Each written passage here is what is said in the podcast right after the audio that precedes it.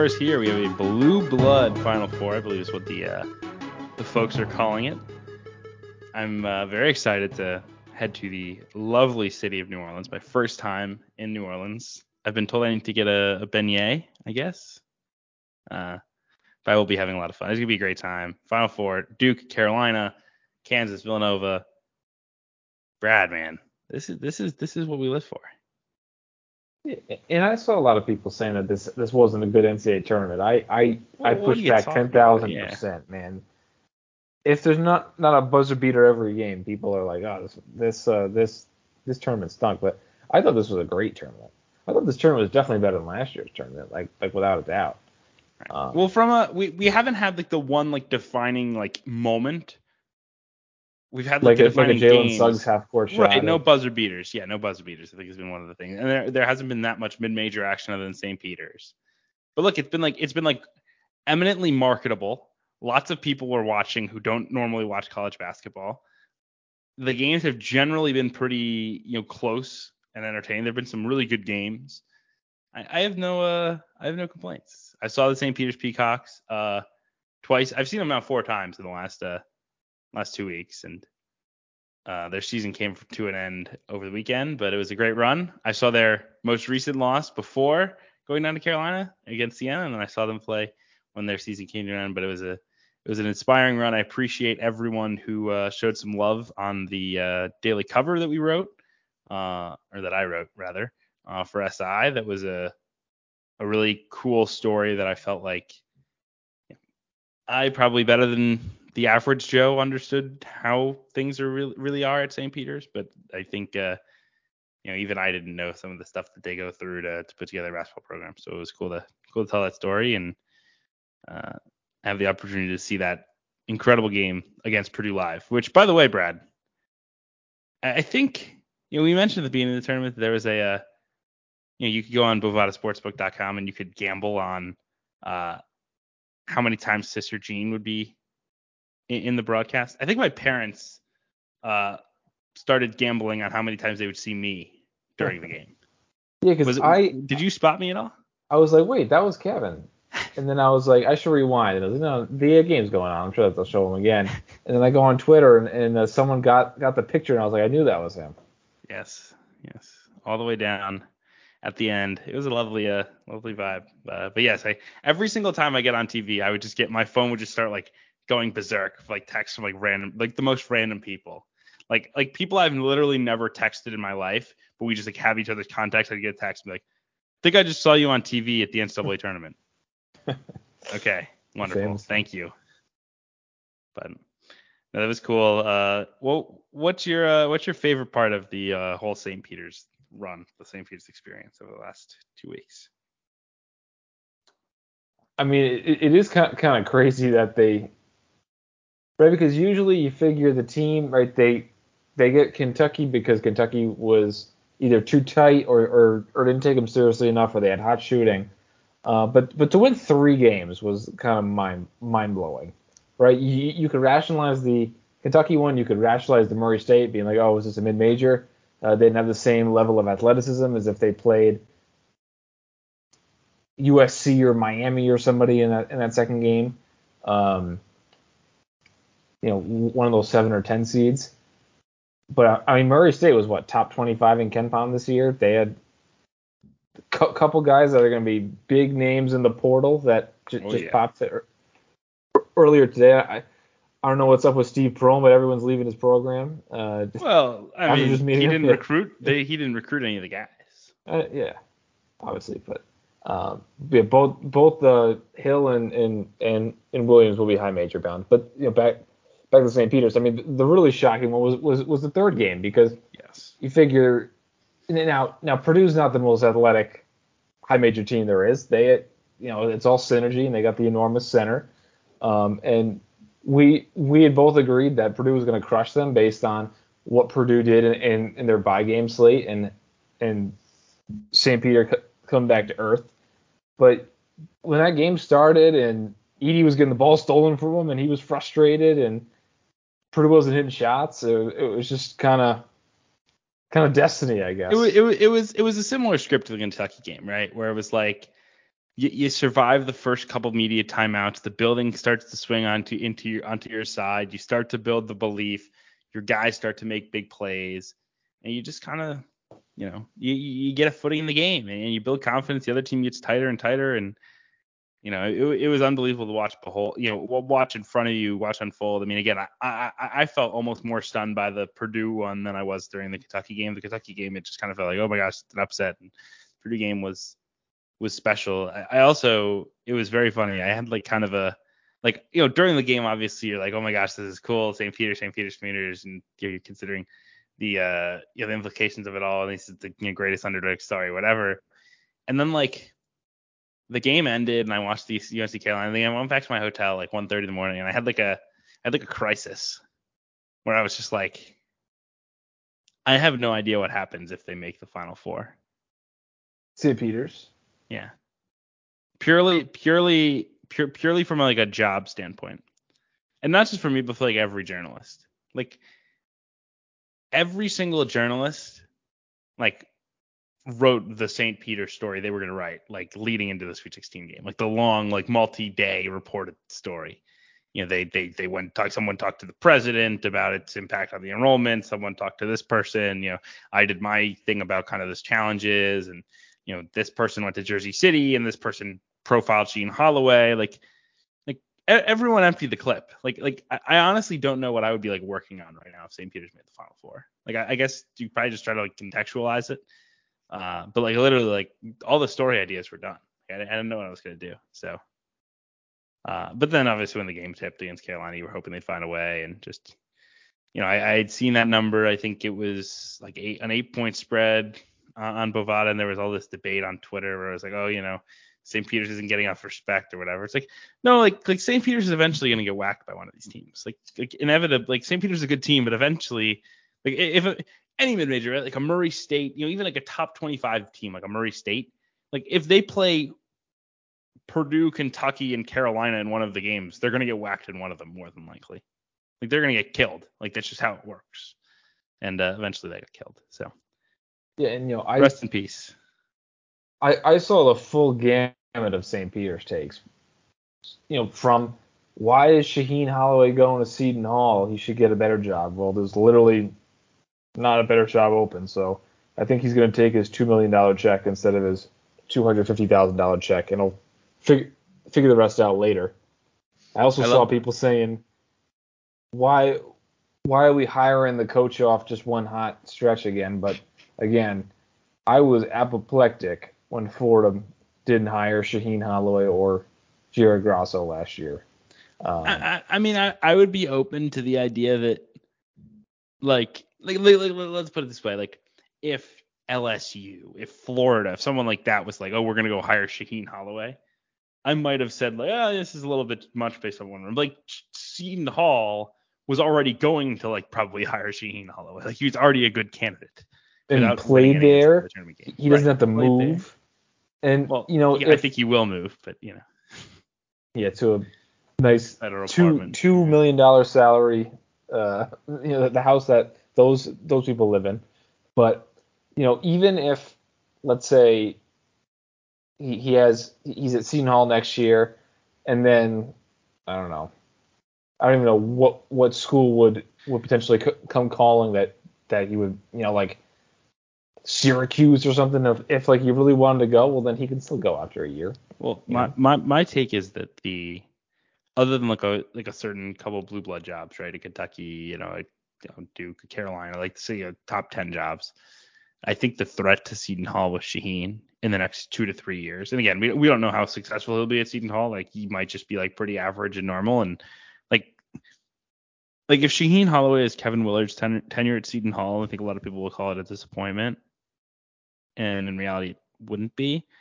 But you know, like if, if for the next like two to three years he's like decent, like it, I wouldn't be surprised if he gets a lot of like NBA calls, right? Because yeah, he's a young black coach. He has kind of the ties to being a McDonald's All American and being a star, and um, he has the name recognition now, right? Like if you you think about like owners, you know, NBA owners, like they don't watch college basketball that much, but like James Dolan is probably like sitting at home being like, why can't we hire the Shaheen Holloway fella? He seems to know what he's doing, you know, like. Like I, I can see that, but anyway, Um, Shaheen did an unbelievable job. He's a really easy guy to root for, just kind of like the way he carries himself, and was the perfect kind of face for this underdog story. And uh, you know, it was cool. I mean, look, it, it, reminded me a lot of Abilene Christian. I think I mentioned this before, maybe last week, but you know, they, they don't have like like everybody's talking Shaheen, Shaheen, Shaheen. Like, is he going to bring the players? Like, what players would he bring? Like, like there's no one that's like other than like the memes about Edert. Like, is there a single guy that's on that St. Peter's roster where you're like, oh, I got to have him at Seton Hall? What about KC Ndefo, or, or Nadef- is he out of? Right. So Ndefo could come back for a COVID year and that would be the one that would make sense, right? You use your COVID year. He comes in as like kind of like a Michael Nzei kind of shot blocker glue guy. Yeah. But like, you know, would you take the Drame twins? Probably not. No, well, well we have would to see Darryl because Banks. There's there's been no movement on Seton Hall's roster yet. Right. Um, so we gotta see who, even who, if they got clean, around. Even if they got cleaned out, though, I mean, obviously there's a uh, there's value in continuity with Shah, but like, you know, considering what's in the transfer portal, right? And again, the portal isn't even like. Would you rather go go go go after Andre Curbelo or take Daryl Banks? Probably Mr. Curbelo. You know, would would you rather would you rather take a swing? I'm gonna go to Evan Miyakawa's uh, transfer rankings, which are a essential resource this time of year. Shout out to evanmia.com. Um, like like I'll just go to like the 50s in this transfer, you know, because they they've gotten much better in the, the recent days, right? Like I'm not worried about the top 10 guys, whatever, but you know, like like like like would you rather go after Bryce Golden or um you know would you rather Bryce Golden or Fousseyni Drame or Clarence Rupert? Would you rather go That's after, cool. you know, Sam Sessoms or you know Dylan Penn or Deshaun Davis? You know, Tyreke yeah. Key. Like like like though you know obviously again it's easier said than done, but you know they would be pretty low. I, I, I wouldn't be like jumping on my chair to go after any of these guys. For uh if you're you know if you're if you're Shaheen it's St. Peter's, which I think is good, right? I mean, those guys will come back. Doug will. I mean, Doug being at Seton Hall would be great for the bits, but it, like, a, like Doug can't play at Seton Hall. No, and just kind of, kind of as an aside to the transfer portal, literally every transfer portal discussion between between two people is one person throws out the name, the second person either tells them the guy's not good enough or he's too good. Maybe not if you're a Kentucky fan. It's every guy is, uh, you know, enough. either not not good enough or he's a lock to come here. But it feels, you know, like we, we, my uh, group chat and I were talking today. So someone throws out Tre Mitchell. I was like, get out of here. I don't want Tre Mitchell. Um, and then I was talking to our uh, Syracuse correspondent Patrick Wong. I was like, hey, how about this uh, Tristan Newton guy from East Carolina? He's like, I think I think a lot of high majors are going to be on him too. So it's just like every guy, you know, because in, in, in, until people come off the board, like there's only been four guys off the board so far, really, for the high major teams. Yeah. Everyone is kind of linked to the highest, you know, like like like all top 20 transfers. They'll say, oh, he he he's he's probably going to Duke or Kentucky or Arkansas, right? And it's not until guys come off the board and rosters kind of take t- take a bigger shape, a uh, you know more more clear shape, then you know who's actually realistic for you and who's the, not. The other thing is that like the last five days, we've gotten like a pretty heavy stream of like good players into the portal. Yeah. Like like the like last week when you were seeing some of these names go in, like they're getting you're getting calls like like Dischon Thomas from Colorado State who averaged five and three. Like I looked up and he had like six high majors who called him. I'm like, like I, I almost fell out of my chair. Uh, I couldn't believe it. I was like, no offense to Dischon Thomas. Like this is not this is like a larger point out of the Dischon Thomas slander, but like Dischon Thomas is not like a high major player, you know. Like Colorado State wants to upgrade from Dischon Thomas, you would think. And then kind of a another wrinkle to, to, to the portal which throws everything off, right, is it's going to be June 5th and a bunch of these guys who have put out their announcements that they're they're gone for good they're gonna look up and be like, wait a second, I think I want to come back to school. You know, like like like you wouldn't be surprised, right? If like Tyrese Martin or Sasha Stefanovic or I you don't, want to do the uh, Keith Williams though. Yeah, he he didn't get to play at all this year. That that was all all eligibility, yeah. Yes, my reporting was spot on.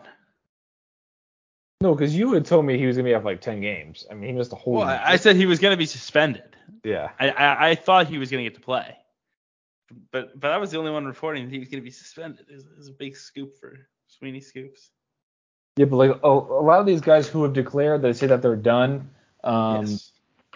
I mean, like there's like a war in Europe right now, man. Like I feel like we're gonna see. Good take, good take, Brad. There's a war in Europe right now. Well, a lot of guys go over and play in in Eastern Europe. Oh no, you're 100 percent correct. I also don't like last like, year with like Kofi Cockburn and like a few other guys, really, yeah. yeah. Well, and NIL. Yeah. So we shall see. Um, let's get into some of the games from the past weekend and what it means for Final Four.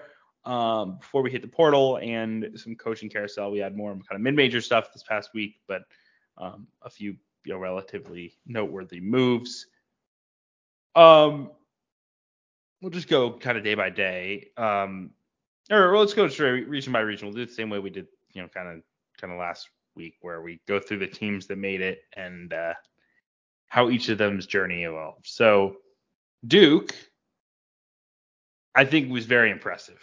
You know, even before, e- e- even before, you know, the fact that they, you know, were able to blow out Arkansas. I thought that they were very impressive against Texas Tech. I mean, to score 78 points and to do it relatively efficiently against a defense as good as Texas Tech is a heck of an accomplishment. And the same thing goes against Arkansas, who's got a tremendous defense. That game was nowhere near as close as the final score indicated. It was 25 at one point. They kind of pulled away. Uh, or maybe that wasn't 25, but it was, you know, it was not overly close with you know five minutes to go. It was like an 18 point game with six and a half to go, and then Arkansas battled back to make it respectable. But Duke just kind of felt overwhelming throughout these two games with their athleticism, their length, their cohesion. With you know Jeremy Roach starting to get going, you know it just kind of feels like they put you on an island one on one. They attack off the bounce, and uh, they dare you to dare you to help because if you help, you're going to give up a three to Griffin or a dunk to Mark Williams. Yeah, I mean, everyone was like contributing. I mean, you look at Mark Williams, people were wowing at, at you know his athleticism and his defensive playmaking. He had that one like put back kind of like bank shot dunk. Every, you know, everyone was talking about, oh, I think think he's a sneaky best NBA prospect, blah blah blah. And then you have Paolo's hitting jumpers. Griffin's don't think I've ever seen him miss. I mean, he, he's he's been on, on, fire since like January. Wendell Moore made plays. Roach had had a great tournament. Keels is probably the one guy that uh, was was was maybe lacking, but we see with all these Final Four teams, a lot of these teams that made it deep, you really just need like five or six guys that you rely on, right? And and that takes you the that can take you the distance. Right. Yeah. Like I, I just think the Duke feels very connected right now. You know, like I think at times during the regular season, you you watch Duke and you said, this is a team that just doesn't. It did, didn't feel like it had a pulse. It didn't feel like it, you know, played together. It just kind of felt like a lot of guys doing things individually. You'd get Paolo kind of forcing up jump shots. You, it just you just never felt like you got a rhythm. And I, I felt like over the last you know couple of games, I think the late late in the Michigan State game was a kind of clear turning point for this. Guys just kind of figured out their roles, and Wendell Moore, like like Wendell Moore and Mark Williams clean up so much because you know Moore is a great defender. He can guard multiple positions. He makes shots. He can get to the basket, but like you don't have to call his number a lot. And then Williams, he back taps, he blocks shots, he's active at the basket. Like those two guys clean up so much. So you just say like Paolo attack, AJ, you know, shoot the three, Roach attack and be steady, Keels, you know, defend and and make a shot. Like this five or six that they're working with, and you know, almost you know, starting to knock Theo John towards the edge of the rotation because of how good Mark Williams has been. I mean, it, it's tough, man. Like it, they are really hard to beat, and not not to say they can't beat them because look, I mean, Texas Tech nearly had them, you know, really had them in great position, and uh, obviously Carolina's already beaten them. Kansas could certainly beat them. I don't know if Villanova can without Justin Moore, but you know,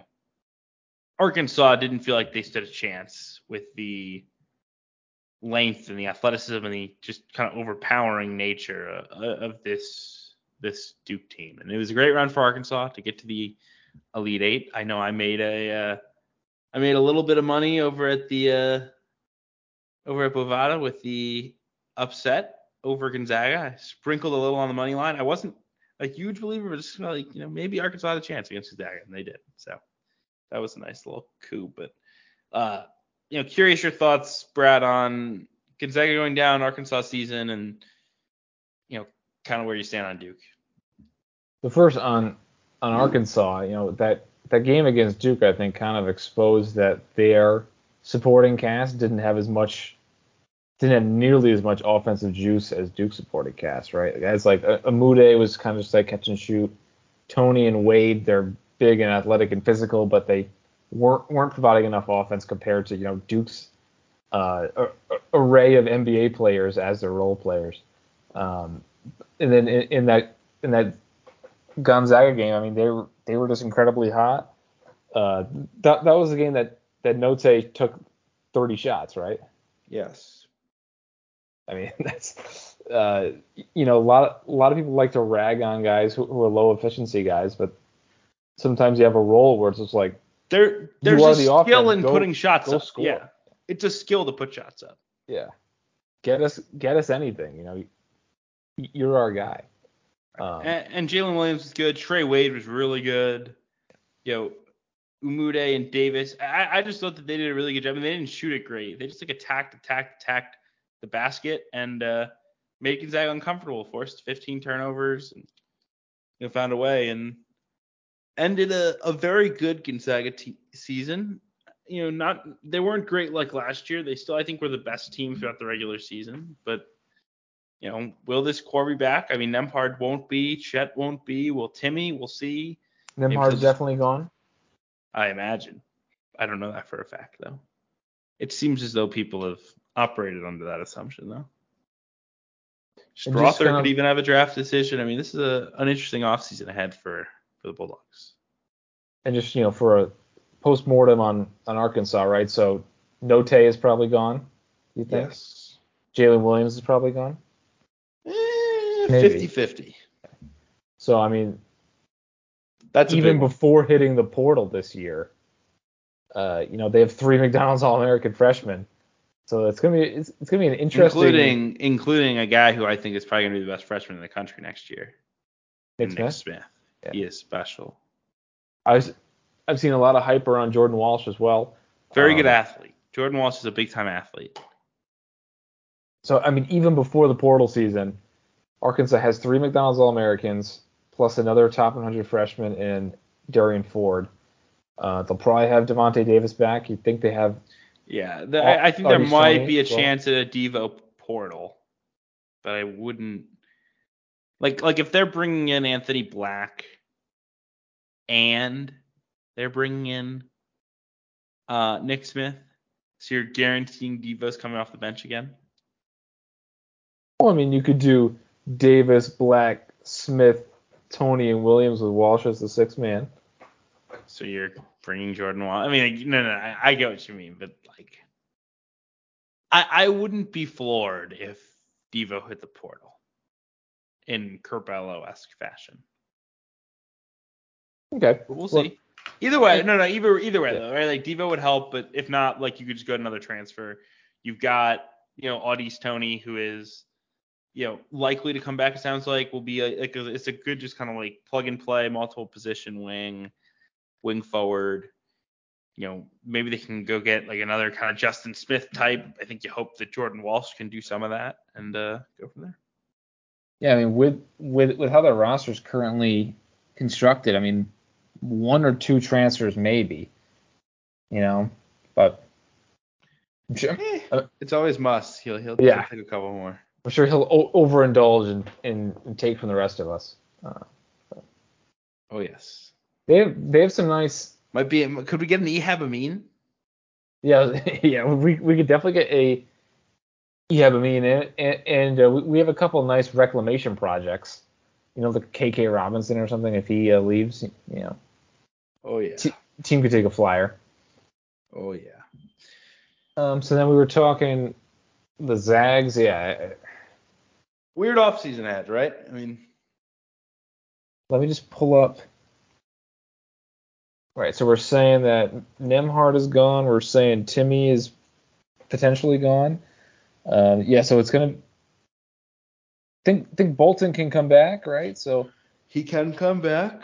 There have been some uh some potential portal rumors.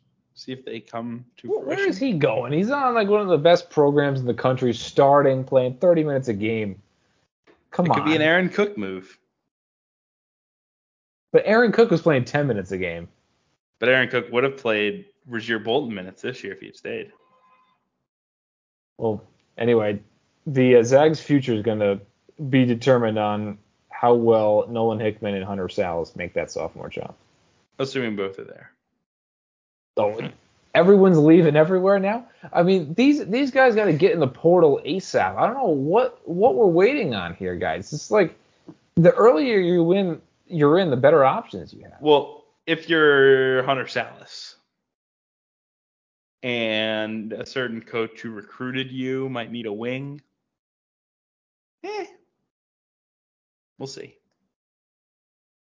But like I I, I saw the list for, for Jalen Bridges today.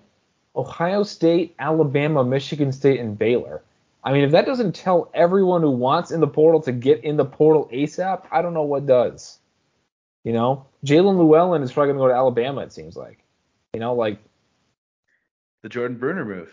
get I in there, Bama man. Wants the party. Yeah. Love to see it.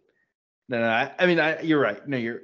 And look, Gonzaga will probably make it out of this fine, right? Like, there's a very real scenario where Gonzaga makes it out of this with Nolan Hickman, Hunter Sallis, uh, Strawther. Rasir Bolton, Julian Strawther, and Drew Timme,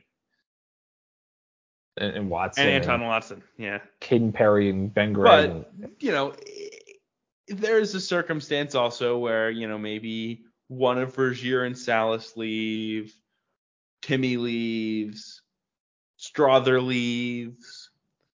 I you mean, wind up with, you know, Nolan Hickman, Like transfers. Watson, you know, yeah, you know, not great. So I mean, it was a dream weekend for the haters, right? With the Mark Few can't win the big one, with Matt Painter can't make the final four. There was there was there was one other one too I was thinking of. Um, maybe that was it. Uh, and then from from last weekend we, we had the Brad Underwood can't win the big one, Chris Oh. Holtmann can't win the big one. Rick Barnes, Rick Barnes can't win the big one. Out of out of those five, all right. So you got Mark Few, Chris Holtmann, Brad Underwood, Matt Painter, and Rick Barnes. Rick Barnes. Which which one do you think silences the haters first? Joins joins the Jay Wright Tony Bennett club. Uh, I would say fewer Underwood. Few Underwood. Few Few has the hardest goal, right? Right, Because has Few has to win a championship. championship. Underwood could make and- like an elite eight and Yeah, do. Barnes and Holtman can just like make an elite eight. And Holt, Holtman's got like real haters though.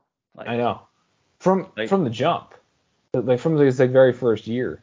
I mean, that's what happens when you follow Thad. Yeah. Thad set a really high bar. So, um, the other team that clinched its spot on Saturday. excuse me, that was lovely. Uh, the other team that clinched its spot on Saturday was Villanova, and Villanova navigated um, Michigan and then Houston after Houston had beaten Arizona, and then lose and then Villanova loses Justin Moore in the closing seconds. Right. And, and you know, it, it almost felt like you couldn't celebrate because Villanova had like kind of proven like, okay, they can win a national championship today. It was like, all right, you know, they're playing this athletic, physical team and they're matching up, right? The, the issues we saw against Baylor early in the season were no longer there. They were physical, they were tough. Eric Dixon was grabbing rebounds. Jermaine Samuels is playing great. You know, they got all they need. And in comes the Justin Moore torn Achilles. And it just sucks the life. Like, I I want to say they can still win, I think they can still win. but they have no bench. You don't need a bench anymore. I, I mean, Duke, Duke's barely using a bench. Kansas barely used their bench. You you went from you have six guys that you can really trust to now you have no options, right? At the end of the game, it was okay. We're going to take out Dixon or we'll take out Slater and Right. We'll Well, isn't five. that the, that might be the concern, right? Is you can't you know, there's unless you're gonna play Arcidiacono, there's no like lineup He'll play you can some, but yeah. Right, but there's my, my point is there's no lineup you can go to to like get smaller and get better on the No, you have on one lineup now, for better or worse. That's your lineup. You're rolling with it.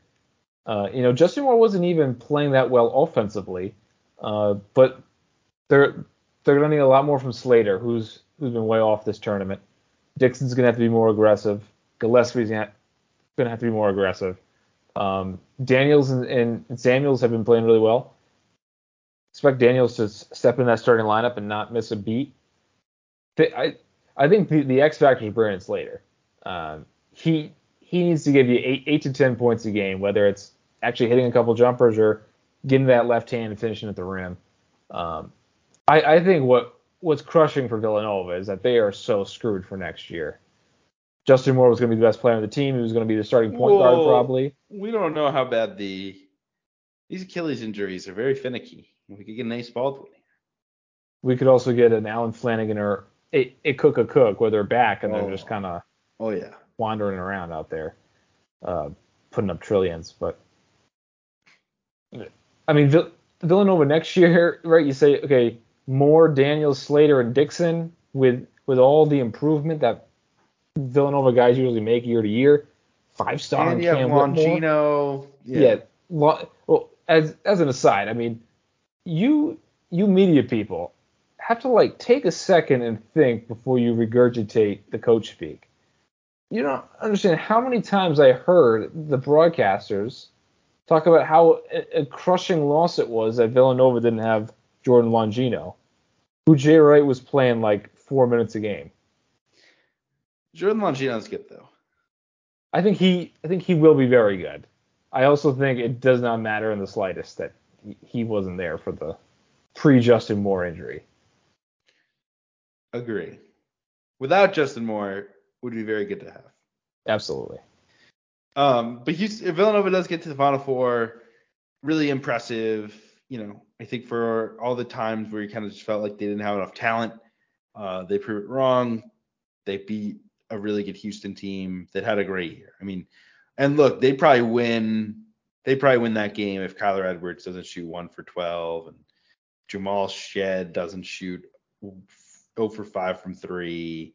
I mean, they were one for 20 from deep. It just it stinks that you had that day. And Kelvin Sampson deserves a ton of credit. They have a chance to be really legit next year. They're a center away because you could have Shead, Sasser as your like core duo, and that's a really good duo. Then you have Kyler Edwards and If Kyler comes back, right, you have Tramon Mark. yep. You have a top 50 recruit in Terrance Arceneaux on and the you have wing. a big time forward recruit in Jarace Walker. Jarace Walker. Plus you have J'Wan Roberts and Reggie Cheney. I love who- J'Wan Roberts. Reggie Cheney's got to be done with college, right? No, There's he, no way Reggie Cheney's Rothstein said that he's coming back for, for one more. No way. I saw that get, a while get ago. Get out of here, But th- those, Reggie. those Reggie, are sir. The, those are the Houston on. bigs. Like not a lot of skill. Well, Fabian White developed a ton of skill, but yes, they're going to get by with just saying Roberts and Cheney just destroy the glass. Here, here's some more minutes. Be super physical, and then you have Jarace Walker as a you know top ten recruit.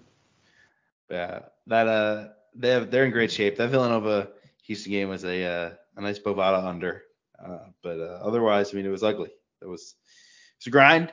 Um, And I just I just was impressed by how Villanova didn't allow Houston to take over the game's flow. You know, it just felt like against Illinois, against Arizona, Houston just imposed its will on the game, and it just never felt like it did that against against Villanova. It was kind of stunning that Arizona struggled so much with the offensive rebounding of both TCU and Houston because I think they might be bigger than both those teams. Yep. I just Tubelis came, came down to earth, uh, and they just couldn't couldn't get any. You know, they they did not look like the Houston team. We, or sorry, they, they did not look, like the Arizona team that we saw from the regular season. And, and I also think, uh, you know, it's an interesting offseason ahead for them too. Um, you would think Koloko goes. You would think obviously Mathurin will go. Do you keep Tubelis? You know, probably not as much NBA future, but You never know with the European guys; they can leave. oh my time. gosh, yes. But if you could bring back Tubelis and have Kerr, Dalen Terry breakout. Dalen Terry, who's awesome. You know, find a wing, maybe like Adama Bal steps up, Tubelis, Oumar Ballo. You should be okay. I think they are trying to get. I think Kylan Boswell to reclass. I think I saw Yes. that Boswell was considering that. He's a Here's, five here's star a question for you. Here's a question for you. I don't want to spend too much time on it because this is like a good off-season podcast discussion. Next five years, Arizona or Gonzaga, which program will be more successful?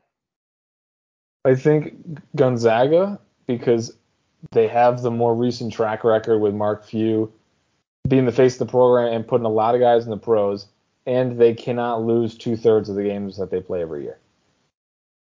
This is true. On the other hand, Tommy Lloyd is the recruiter.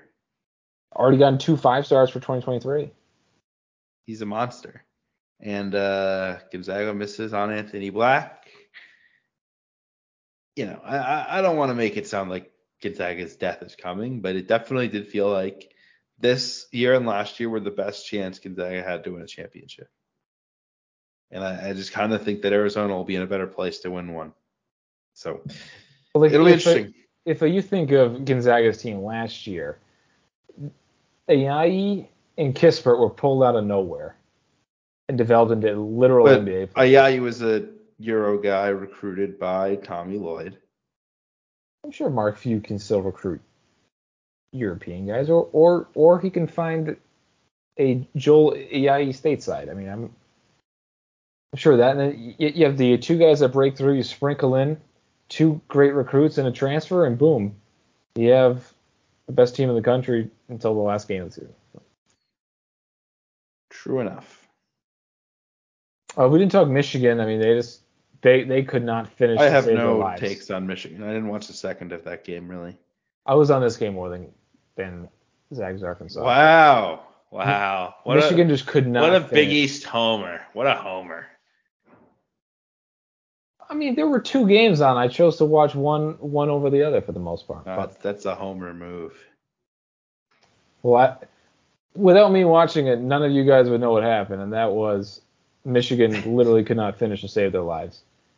Dickinson, Houston, all all these guys just could not finish around the rim, exploiting their size. Um, and in Michigan next year, DeVante' Jones says he's leaving for the draft. Um, so they'll probably get a transfer. The the, the big question is, is is Hunter Dickinson coming back? Which I lean no, but? I, I would lean yes. But the other question is if Hunter Dickinson does come back, does Moussa Diabate not? Obviously, you would take Dickinson over Diabate, I think. But, yes, definitely. you know, is, is there a chance where getting one loses you the other? Where That would be weird because getting- Biggs dream about being a center and playing power forward, like a Diabate got to do. Like every big is like, you know what? I- I'm actually a power forward. Actually, Hunter Dickinson said Hunter that in Dickinson one of his. started that. He yeah, was, he, he was said the that's what original. to like Jeff Borzello or something. There's Adam Finkelstein at the Peach Jam. Yes, that was it. And everyone like yelled, the "Hunter, no, you're wrong." Like, You're seven like even two. Finkelstein. I think Finkelstein was like, "No, no, Hunter, you're you're, you're not a you're not a power forward." Hey, Hunter shoots threes now. He does. Definitely not a power forward. knocks him down. Yeah. But yeah, that's that's a team that you know kind of similar to Arkansas. A lot of these guys could come off the back and maybe be nice reclamation projects like a Terrence Williams. Yeah, and also the uh, they have a good recruiting class. You know, they have an interesting. You know, is Frankie Collins good? I don't know. They're losing Eli Brooks. He was their best guard this year. Caleb Houston stunk, so like that's not a loss. Like, Is it he leaving though? I mean, is he staying? Figure he would run it back for another year. Do you want him to run it back another year? Yeah, he's a five star. The, the, the five stars that, that, that stink as, as freshmen, like a Wendell Moore, the, or, or like Bryce He Johnson, or these guys, like they're always But good he is just awful. I mean, even Casey Hill was good eventually. You, you got to stick with the. si- Casey Hill former took, it took so long to make Casey Hill good though. Yeah, it's fine. Patience. Yeah, I think Michigan, regardless, needs at least one guard transfer. One or two doesn't matter. Just Yeah. guy can score and create his own shot. well, that's that on that region. Um, let's go to the Midwest where Oh you were god. focused. Do you have a ode to the Friars before we get to Kansas and Miami? I mean, it, it, it was a great season. I, I was more pessimistic about this season than any other year. You know, in in, in, in the preseason. Uh, you know, besides Cooley's first year, you know, I, I I I was very worried when Al Al Durham kept telling everyone he was a point guard. It turns out he actually was a pretty good point guard. I thought Justin Minaya was going to be blah. I mean, Jared Bynum was the point guard, no? No, we were at, at our best when Al Durham had the ball ball in his hands. Right, but he, he wasn't, you know, running the show. Was I he? mean, I think you could go either way on that, but I would anyway, I- mean, he- Bynum the point guard. he he had the ball a lot in his hands. He was great. You know, Bynum and Croswell both stunk last year, and they, they were great this year. Horchler was awesome. Watson took a step back, but you know didn't didn't matter too much. Uh, Reeves never got it going, but at the end of the day, They got hot one day. great. Well, he he got hot lots of days, just never consecutive days. Is he Um, uh is he coming back? No, he said he's definitely not. Is Minaya? he said he was gone, but I, I don't know. I mean, Minaya should should come back. But yeah, I, I mean, Providence right now needs needs three transfers to go along with Bynum and Croswell next year. Croswell's actually very good. I don't think a lot of people realize that. Uh, I mean, he was. You could make an argument he was our best player in the NCAA tournament, e- either him or Durham. I mean, he, he brought it all, all, all three games. Uh, so I'm I, I'm not worried at all for the future. I mean, we get to sell a Sweet 16, a great regular season. Uh, recruits don't check KenPom, I don't think, so they don't care about that sort of stuff. They don't care about uh, the the the KenPom luck rating. Uh, so hoping we can cash in with some with three good transfers. You know, maybe uh, you know go go back to the A10 where we had a ton of success. You know, with Pipkins and Bynum and Croswell. Get you know get another transfer from the A10. Maybe get someone from you know like a high upside uh, flyer too, and, and a, another guard who can score. I think Providence you know could be good again next year. So. We shall see. It was certainly a successful year, program building year. You know, changes the narrative. Nice, uh, nice year for the Friars, who just kind of come up short against Kansas. Kansas blew out Miami after trailing in the first half at the half. Uh, look, like I can't be convinced that Kansas is an elite team. They're not. I mean, Providence played They're just pretty fine. poorly, and and Kansas was right there with them playing playing just as poorly. Um, Brown has kind of lost confidence in his jumper. Dajuan Harris has turned back into a pumpkin. Uh, Baji's getting shut down. Dajuan Harris was really, really good defensively against uh, Miami. Yeah, the guys are just playing so far off him. Oh yeah, it's like the it's NBA. like Aaron Thompson 2.0.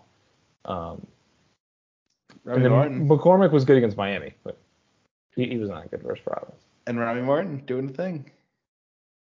It- It's so funny. The first time he subs in, he he gets a wide open three pointer because his his his defender forgets he's not Dajuan Harris.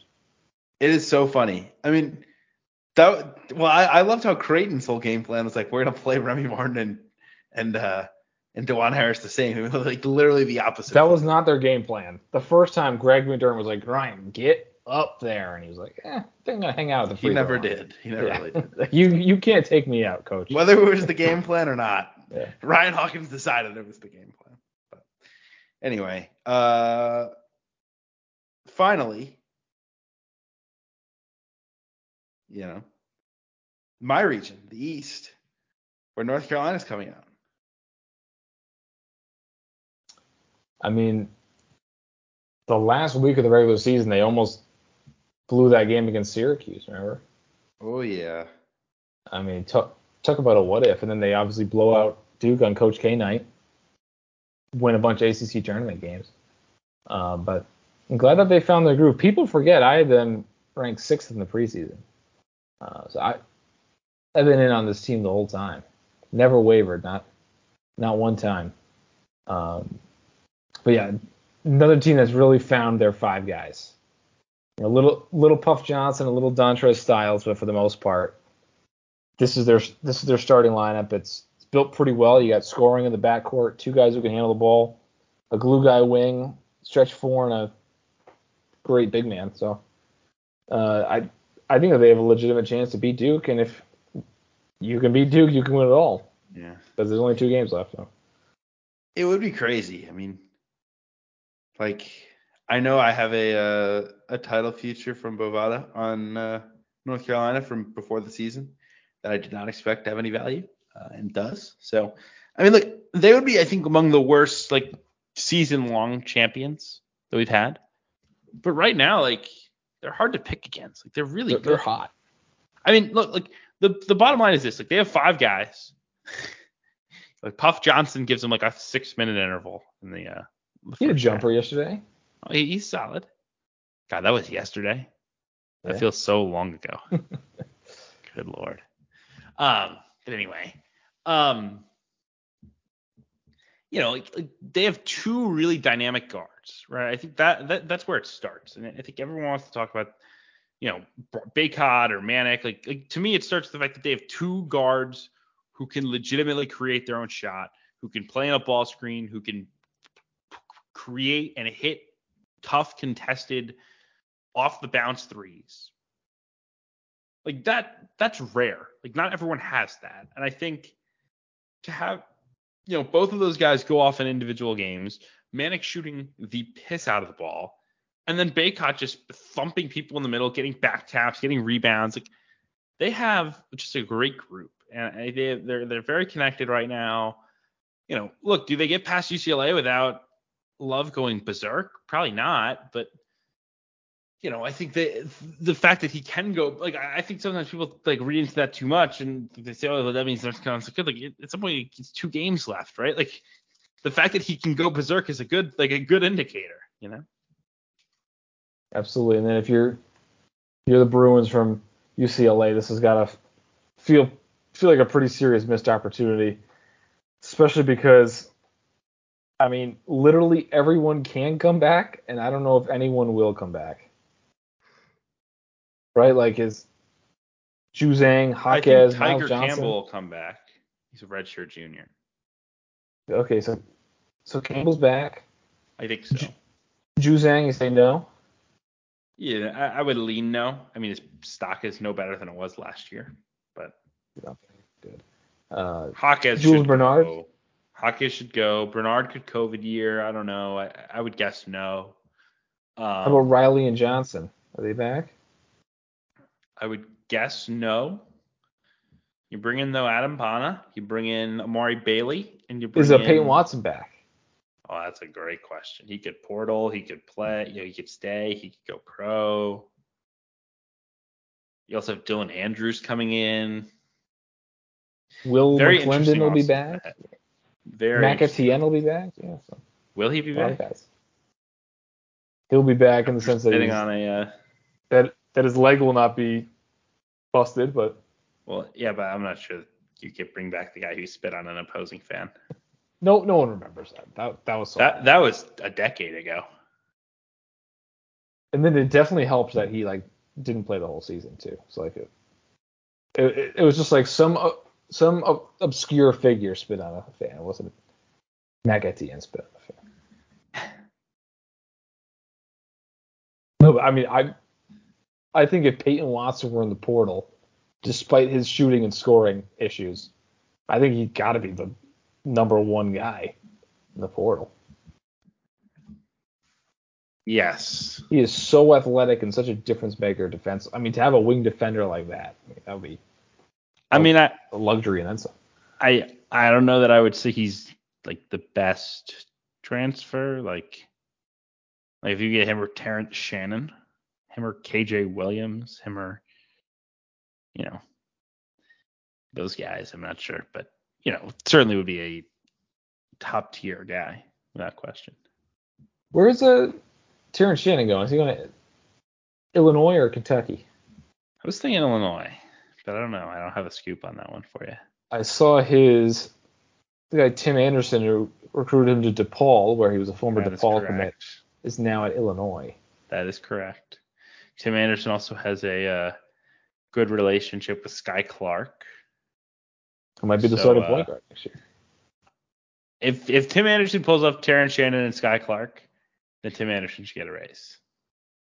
Put that. How, how about this lineup for next year? You got Skyy Clark, probably Terrence Shannon, RJ Melendez, Coleman Hawkins, and Omar Payne. That makes a I'd- I, I think I want a center.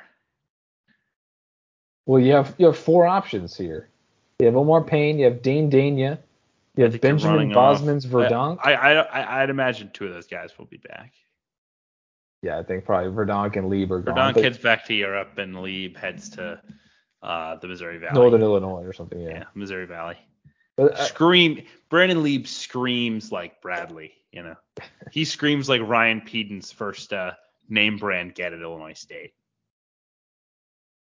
could see that. And then I mean, could go small too with Hawkins at the five, Anderson at the four. Gets so- him in with the Illinois Wolves. I don't like Colin Hawkins at the five, but I see what you're saying. Yeah, Grandison would have to come back, but you could also just play Luke Goode, who's tough. I like Luke Goode. I hated him in high school. but He's good now. Okay, so we also have in that region Purdue and St. Peter's. You were there on on, on the ground to, to witness that historic choke job.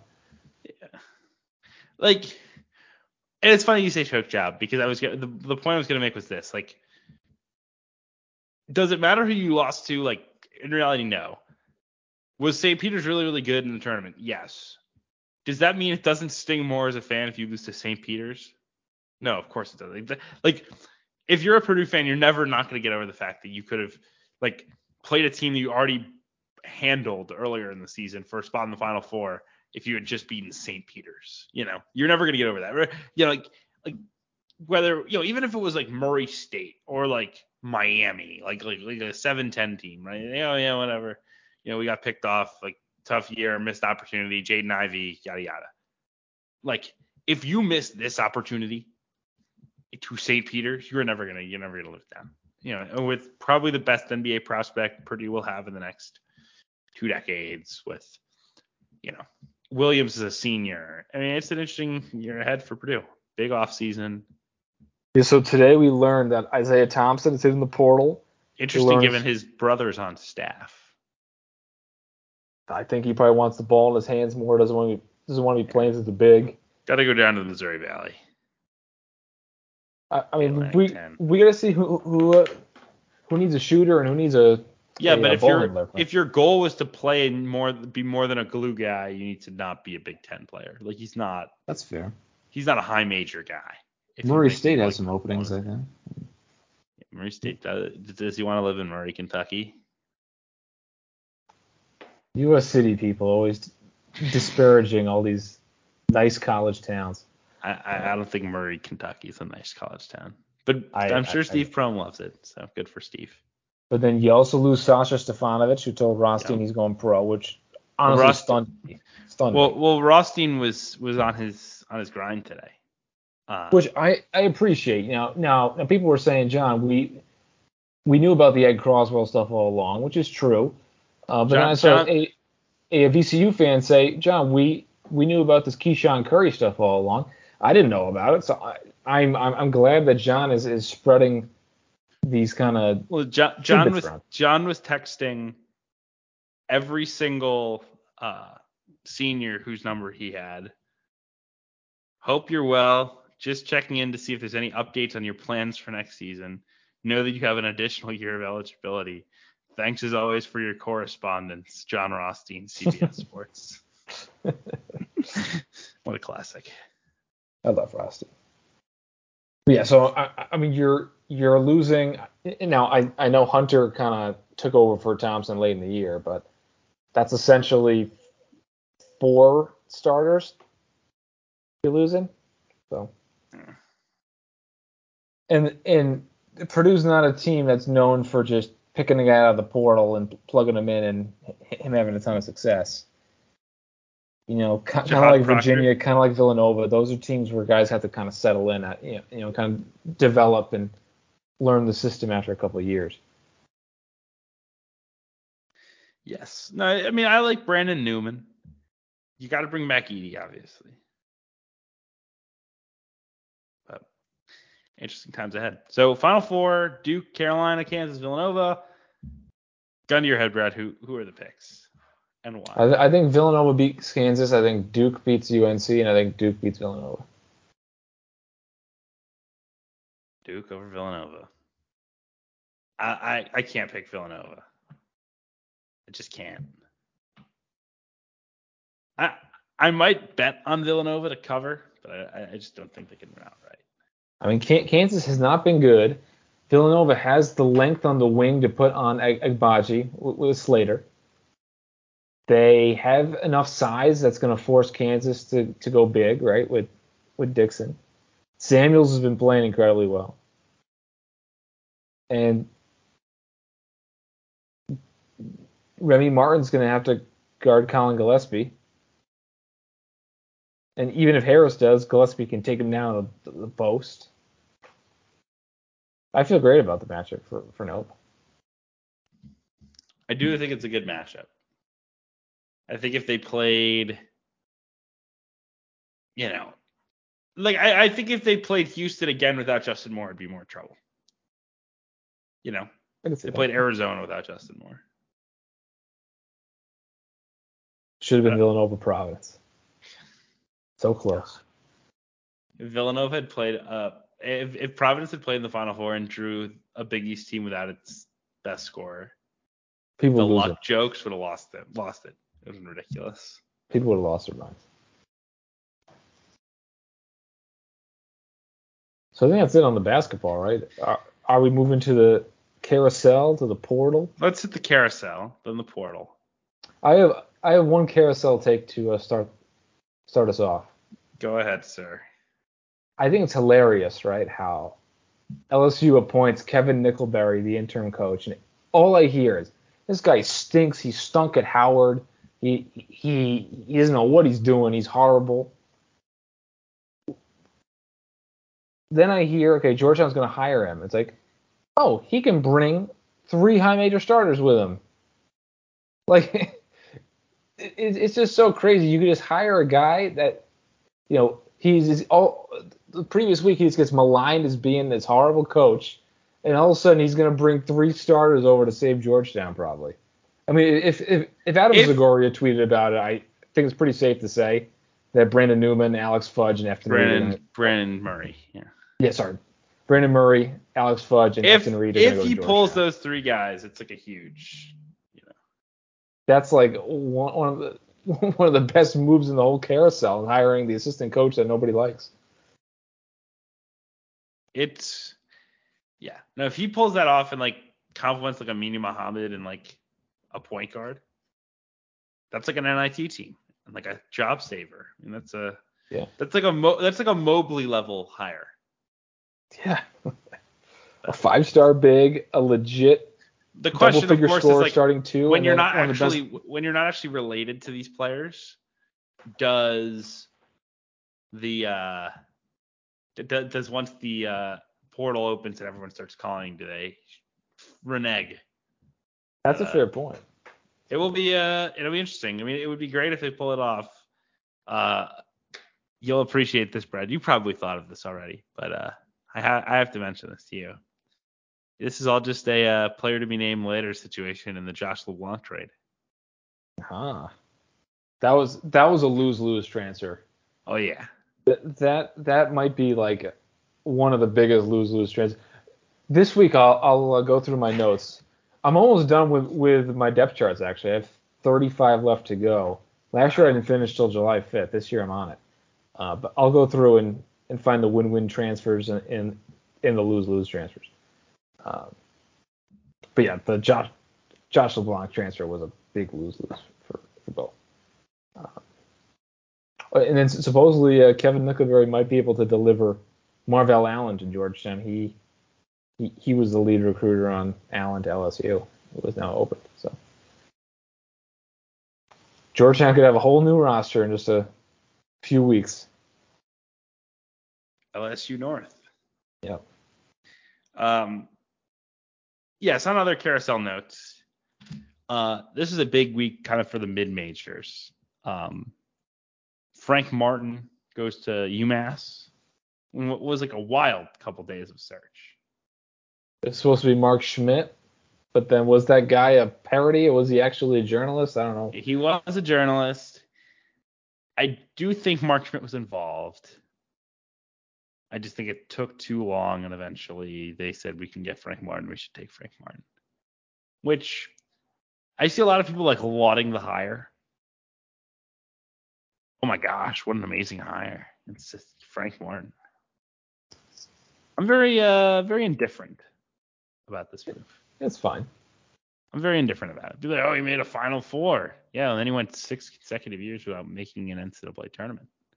He he is the king of you you know people I, I don't even think they rag made an IT.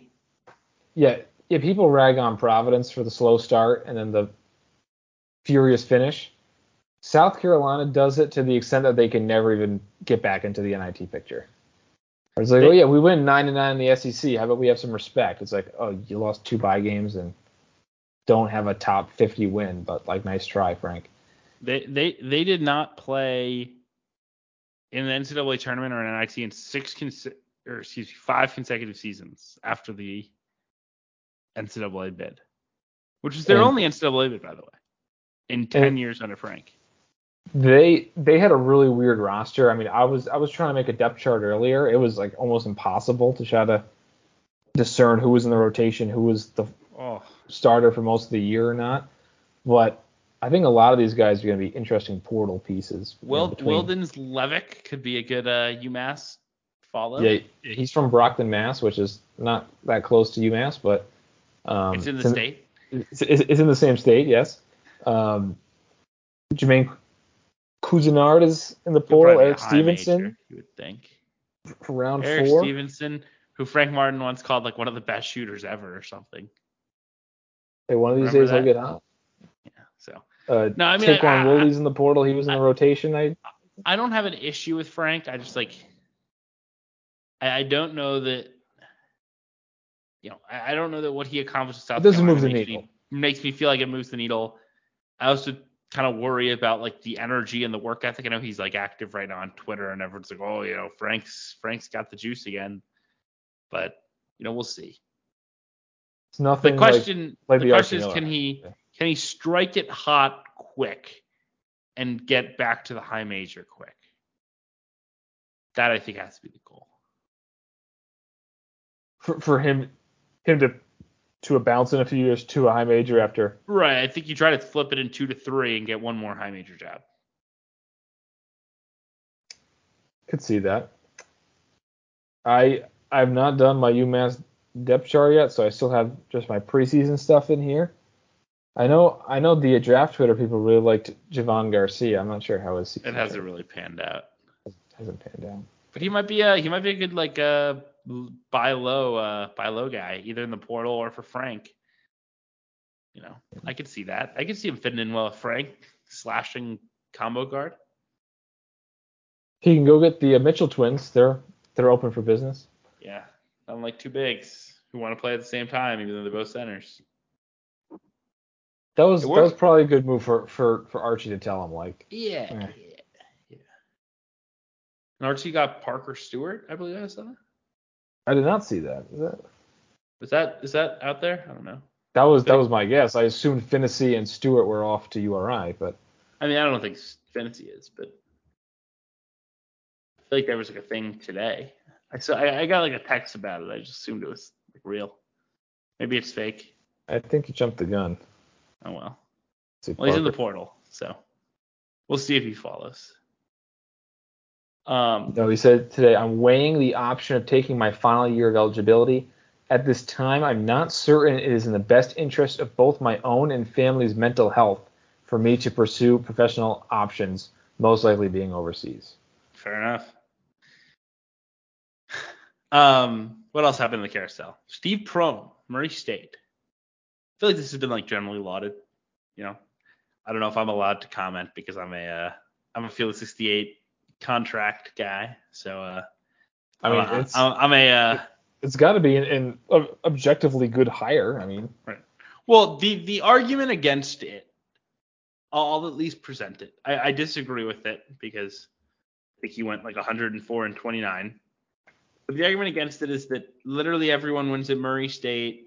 He flamed out fantastically uh, and didn't go to the NCAA tournament except for his first year when he inherited Isaiah Canaan and Donte Poole and you know guys like that.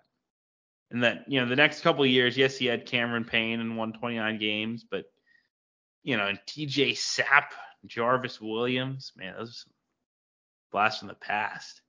But they uh they never they didn't make into the tournament. But again, I mean, they lost by one point to Belmont, 88-87 in a crazy game.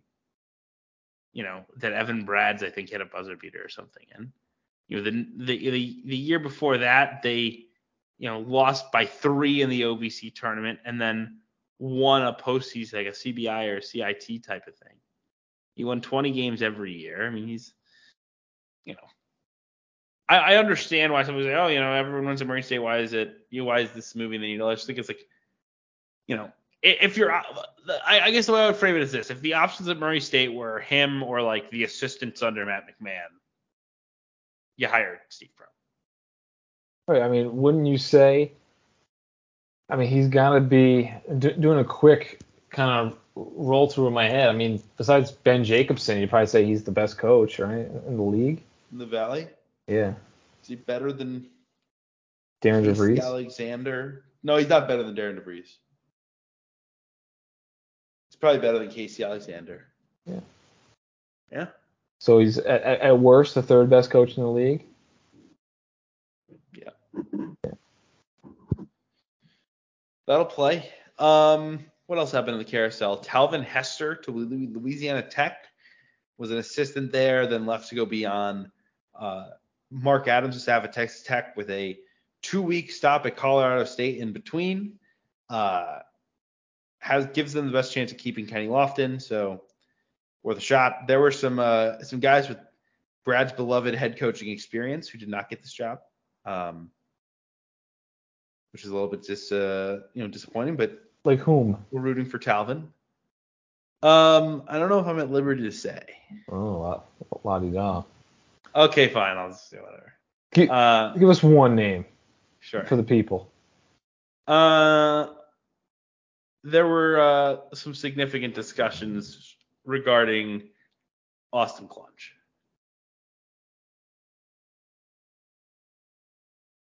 But he has to stay in the Southland, I guess, for for for at least another round. Unless he can get Chattanooga. I thought I saw somebody say Cuonzo Martin for Chattanooga. Someone told me that too, and I don't think it's true, but I'm not 100% sure it's not. So I'll I can't back. believe Florida Golf did Pat Chambers over. You, you know, f- feel like that would be a great job for like the high major coach kind of coming off a bad experience, like a Cuonzo, like a Frank Martin. Well, Pat Chambers is that. So. Well, well, he was did not have nearly as much juice as those guys. He was a punchline for never making the tournament, although he did build a few good teams down the stretch. Um, and, He was and not as bad as people thought he was. According to the KenPom stuff, yeah. But, um, and then he was un, uncere- unceremoniously booted for was it racist comments or was it physical It was racist. Yeah. racist? So. Well, speaking of unceremoniously booted, this is related to the carousel, but Dwayne Killings, that's the uh, report of the day, uh, reportedly on, or confirmed by UAlbany actually, is on leave as they investigate, was what Goodman report, Jeff Goodman reported, a player being hit by Mr. Killings. I have also heard the same things as Jeff has heard. Um, sad situation, obviously, because it's a guy who's worked a long time to get a head coaching opportunity, and like gets one. I, I don't think that DK is a bad guy. You know, I don't think he's Gregg Marshall, but you know, I, I said this on the phone to a to a friend in the industry earlier today. As a coach, there's one thing you can't do, and that's hit a player. And if you're a white guy, there's a second thing, and that's say the N word. You don't do those two things, you're probably okay. But if he hit the player, he is probably out of here. Yeah. I mean, Mike Rice, right? He he was throwing basketballs at, at players, and he's he's never really recovered. I mean, coaches AAU, right? But Um, but yes. What else happened in the carousel? Uh, so we have so we have um, Rob Lanier's off to SMU. Rob Lanier SMU. That was like the biggest kinda shrug random. hire ever. Yeah. It, it was way out of left field. D- does uh, this pave the way for Jonas Hayes to Georgia State? Um, I know that was floated. I haven't done a lot of digging on the uh, Georgia State search. I mean, everyone was was was very prompt with their coaching carousel. You know, people wanted their coach quickly to get get the portal moving. But There was Um, also a uh, discussion of Jarvis Hayes, who's an assistant at Georgia State right now, and is from Atlanta. So he was an NBA player, right? that is correct. 12 years in the league. With Washington, yeah. Yeah, and then hopped on. So And uh, he he's an assistant with who you said? Georgia State right now. State. So no, Rob Lanier is a fine hire. Rick Barnes Tree wins. Probably should have just kept Jankovich at that point. Nah. Well, his contract was up. Fair. Would he have been my first choice? No. Would he have been my last choice? Also no. Just feels very uh very blah. Um, what other moves have been made in the last couple days? So George George Washington is the last one that's still open, right? And LaSalle, Chattanooga. How, how does LaSalle not just hire Matt Langel if it's true that he actually wants it? I don't know.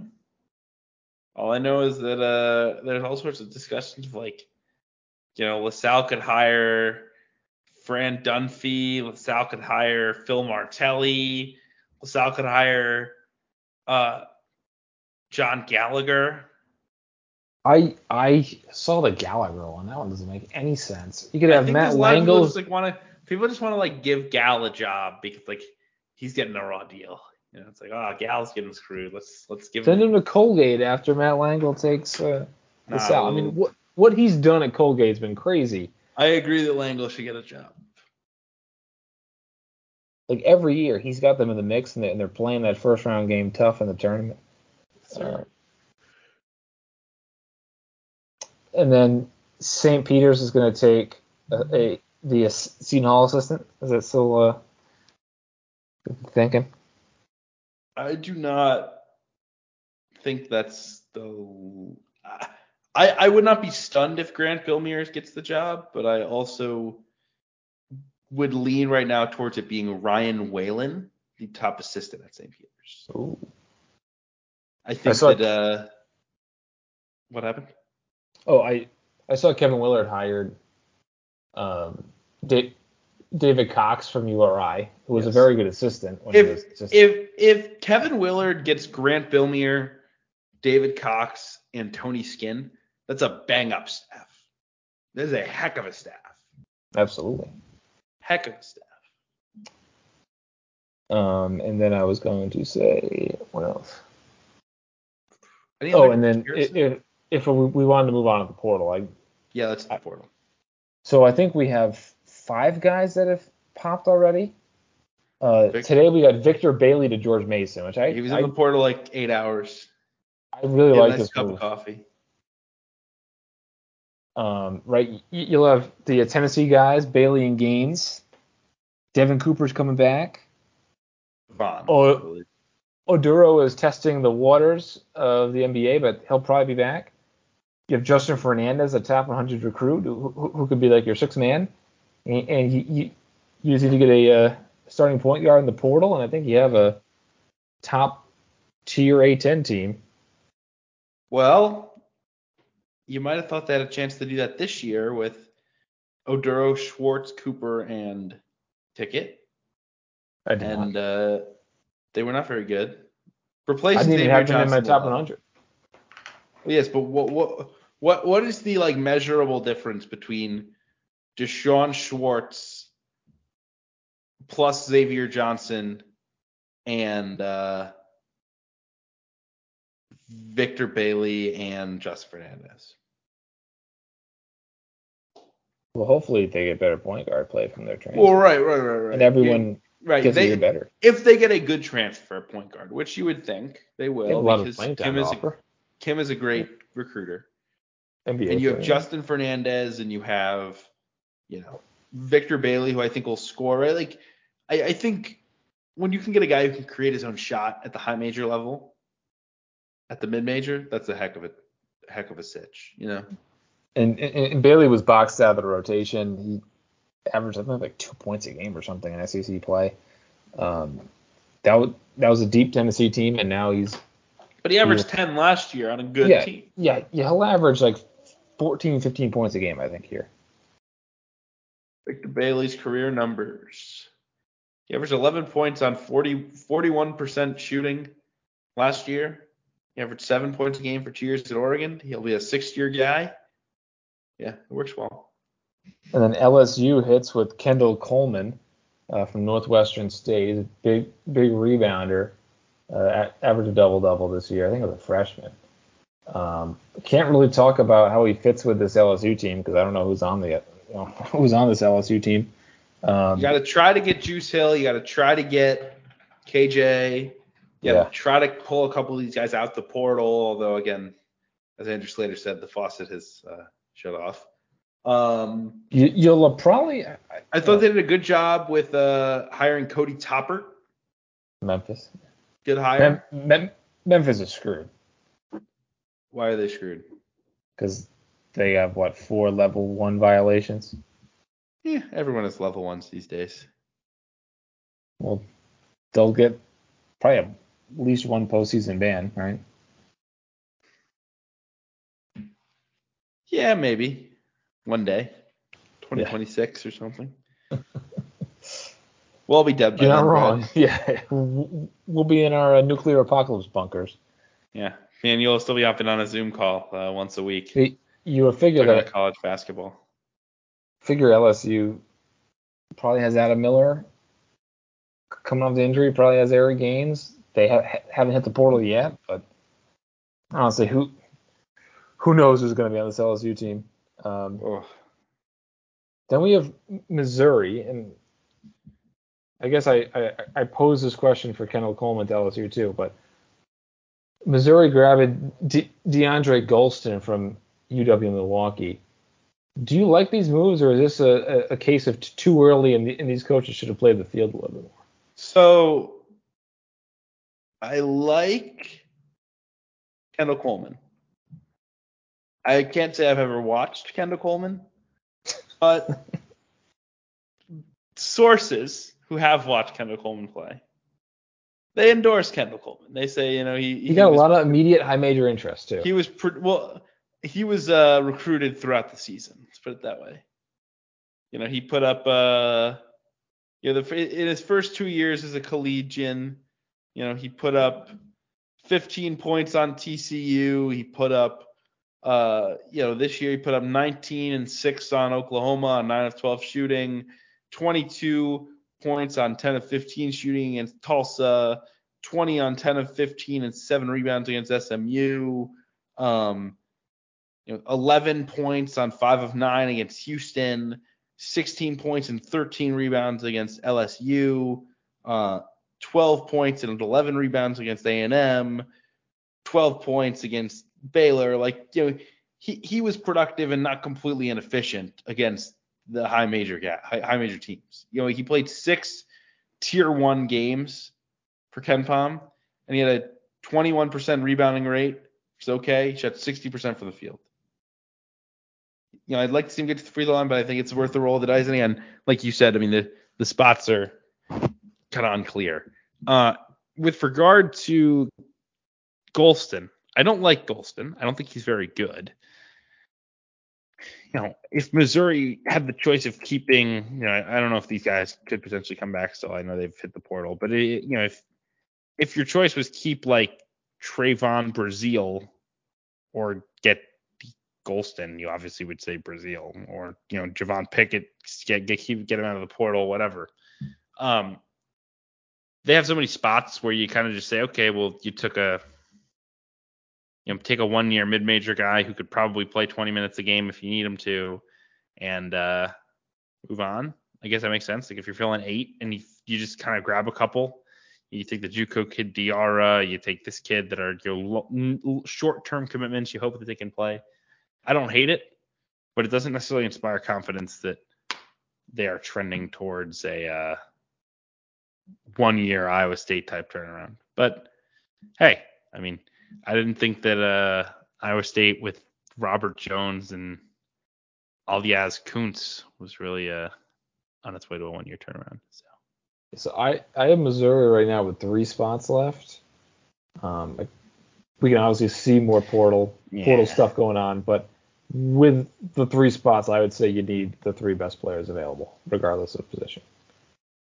Because right now, if it's going to be oh, I mean, Coleman, yeah, they just need talent. DaJuan Gordon, DeAndre Gholston, Kobe Brown, and Mohamed Diarra, I, I would not feel good about that if I was Missouri. Get talent, talent, talent, talent, talent. Sell sell hope if you're Dennis Gates. It's very very easy to sell hope uh, when when you're in year one. And then lastly, for actual commits, um, we have Sam Griesel to Nebraska. Said it was a dream to play for Nebraska. Uh, you got you got to take the kid if he if he's dreamed to play for Nebraska his whole life. He's a good take. He's a good player. I like him. I guess the question here for Nebraska, they obviously need a point guard. Um, they if Trey McGowens is back, they might just need a point guard and, and another wing, and then go from there. But if uh, he's gone, you might need a whole new perimeter. Yes. They need help. Yeah, I got talent, talent, talent for Mr. Hoiberg. Yeah. You ain't lying. And then kind of reading the tea leaves, it seems like Jalen Llewellyn to Alabama should be pretty soon. Uh, and it seems like Justin Gainey to Florida State. But those have yet to pop. We shall see. Anything else you want to hit on this podcast, Brad? Um, no. Well, kind of kind of too early for portal talk, but yes, yeah, it it it, it all feels very incomplete. You know, I, I, I will say I'm making my um my my way too early top 25 right now. How, and what's what's your criteria first? Is it all seniors are leaving until, until all otherwise? seniors are gone unless they say otherwise. Yeah. And usually I do top 60 on the big board, but this year I decided to do top 30. Ooh. Because there were only a few you know, there there there were a a few exceptions I wanted to carve out, and I was like I'm not doing that. And b there were a lot of teams that like you couldn't project if you didn't. You know, it was Right.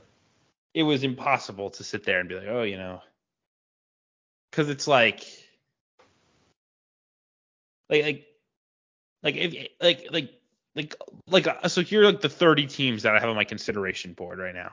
Houston, Memphis, Duke, North Carolina, Kansas, TCU, Baylor, Texas, Texas Tech, Villanova, Creighton, UConn, Michigan, Illinois, Iowa, Purdue, Arizona, UCLA, USC, Oregon, Arkansas, Kentucky, Tennessee, Alabama, A&M, Auburn, Gonzaga, Dayton, Colorado State. So if if you do top 60 instead of top 30, you eliminate Oscar Tshiebwe, uh, David Roddy, Julian Strawther, um, you eliminate. Who else did I have on that? Is it Justin Lewis in, in Christian top Braun. 30? Justin Lewis was outside of the top 30, so he's there in consideration because of that. Um, outside the top 30, you know, 30 to 60. Who else was in the 30 to 60? I have that mock draft right here. My my trusty friend Jeremy Woo, uh, who's mock Wait, draft. wait, wait, so you have like uh, Julian Champagnie coming back? uh, yes, but I wouldn't rank him either way.